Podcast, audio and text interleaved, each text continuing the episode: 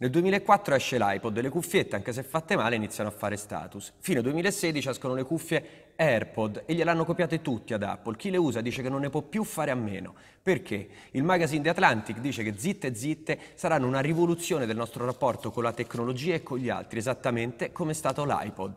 Fatto è che le cuffie AirPod hanno cambiato il livello di gioco. Sei collegato al tuo telefono, quindi al mondo, ma dimentichi di averle. Ti mormorano nel cranio e sono studiate per diventare una parte del tuo corpo. Fino a ieri era metto le cuffie, voglio privacy, mi tolgo le cuffie, posso darti retta. Le AirPod le usi sempre, quindi il tuo stato, che era già in sospeso tra il telefono e il mondo esterno, è sempre più ambiguo e la tua attenzione è sempre più divisa. Puoi essere nel tuo telefono e guardarmi anche in faccia, e io che ne so. La prossima versione poi ti permetterà di ascoltare a volume più alto le voci che hai intorno. Serve a chi sente poco, ma anche per spiare, registrare. Dopo iPod e iPhone, questa è la terza rivoluzione Apple. Io sono d'accordo, e tu? E questo è un minuto.